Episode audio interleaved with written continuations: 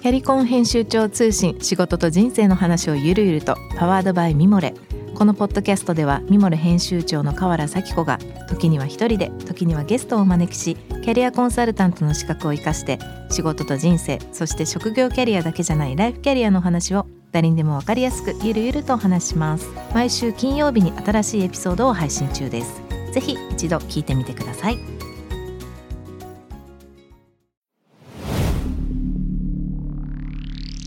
ナ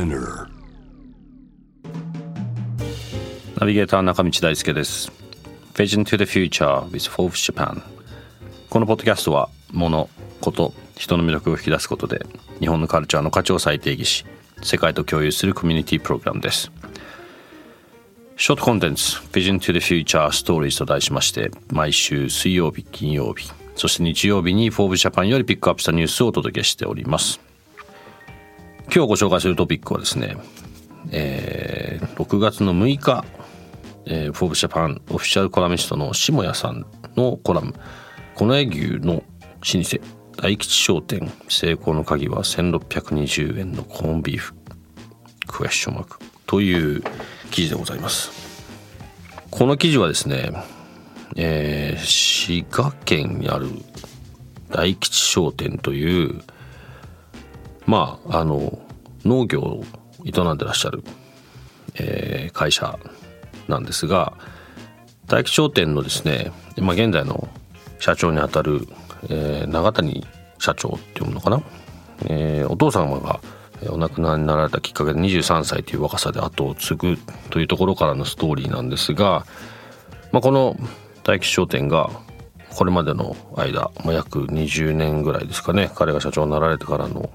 流れで、まあ農、農業農産物、まあ、彼の場合は牛なんですけどもこうプレミアム戦略をとって成功しているという、まあ、お話で、まあ、我々も、ね、皆大好きなちょ最近僕は少し減ってきましたが焼肉店に行くと割とあらゆるこう希少部位を、まあ、ちょっと量は少ないけど美味しいっていうねあれですねそのプレミアム化をすることでブランドをきちんと作っていって、えー、販路拡大してだんだんだんだんそれが成功していくっていうような話なんですけどもちょっとそのコンビーフに入っていく前にですねあのー、これは何度も過去にも話してますけれどもブランドを作っていく、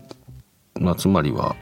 うん、まあ、人にこう選ばれるような存在になっていくというのは、まあ、僕の中でそれは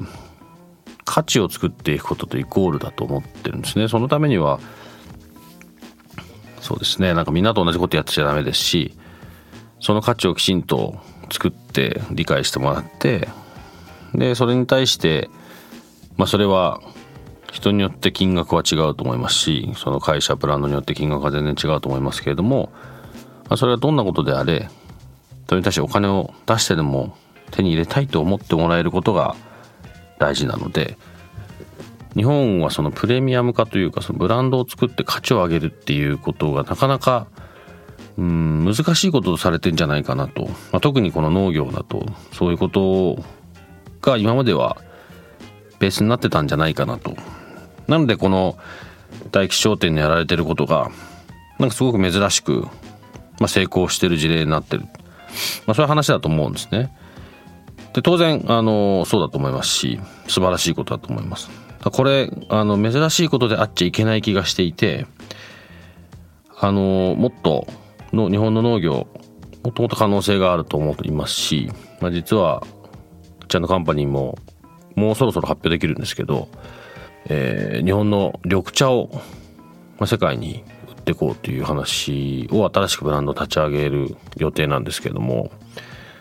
基本的には同じなんですよね。なのでちゃんとそのビジネスサイクルが回ることが大前提にするときに高くないんです。価値をシェアしてそれを理解する人が払ってもいいという金額をセットすることが非常に大事ででその中でこのコンビーフの話なんですけどもまあこのコラムではですねラーメン特集が多いのと同じなんじゃないかというまあサブタイトルで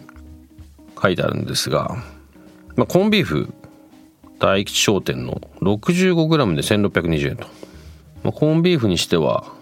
あの一般的な金額よりも約4倍ぐらいあの高い値段の設定ですが、まあ、実際1620円そんな誰でも手が届かない金額ではないのではないかと。いうところがまあ話のポイントで。まああのここでのポイントとしては一般的な中小ベンチャー企業がまあこの大吉商店の PR の成功から学べること、まあ、ある分野で圧倒的ナンバーワンとなってそれを一般的な人にとって身近な商品を打ち出すことでメディアはおのずと舞い込んでくるだろうというポイントを挙げてますが。そうですね、まあ、それは僕も一理あると思いますし、まあ、なかなかそれってできるようでできないと思いますがその前にまずその小さくてもいいのでまず圧倒的にナンバーワンになる。これはあのフォーブスでいうスモールジャイアンツの一つだと思いますが、まあ、そこにどうやっていけるか。そのためにはまあプレミアムというかブランドをきちんと作っていくっていうこのプロセスが、まあ、とても大事だと思いますし彼らもそれを意識してやられてるんじゃないかなと思います。でこのコラボの最後にですね永谷社長がおっしゃってるんですがあのすでにこ世界に今和牛っていろいろ言われてますけどもほとんどが日本の和牛と現地の牛を掛け合わせて作られたものだと。なのでまあ、海外の海外にもいわゆる本物の和牛の味を広めるっていうのがまあ彼の夢であるというふうに書いてあるんですが先ほど僕もちょっと話しましたけどもこのこのポイント僕はすごく大事だと思ってます。あの多分僕がいた頃もそうでしたけど例えばお米とかもそうでしたし日本米ああいうこうみずみずしくてこうなんていうんですかね。ふわっとしたあの日本でいうあったかいご飯。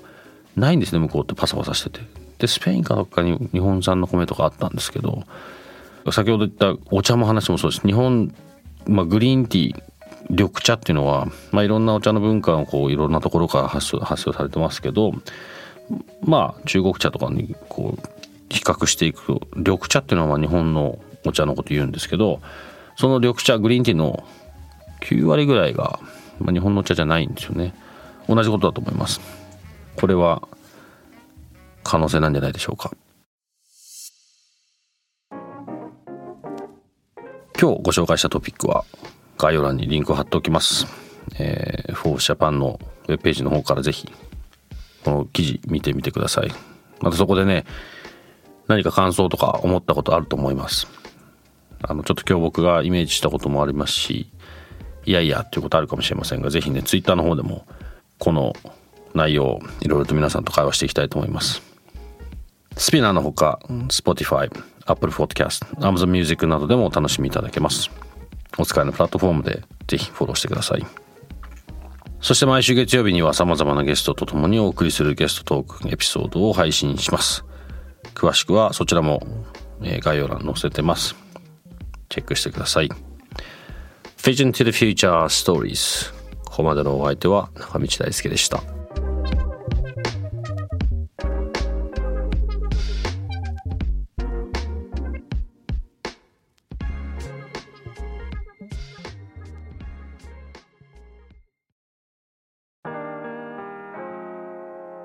業家の神崎恵と編集者の大森洋子でお届けする雑談ポッドキャスト「ウォンと私の名前なんての?」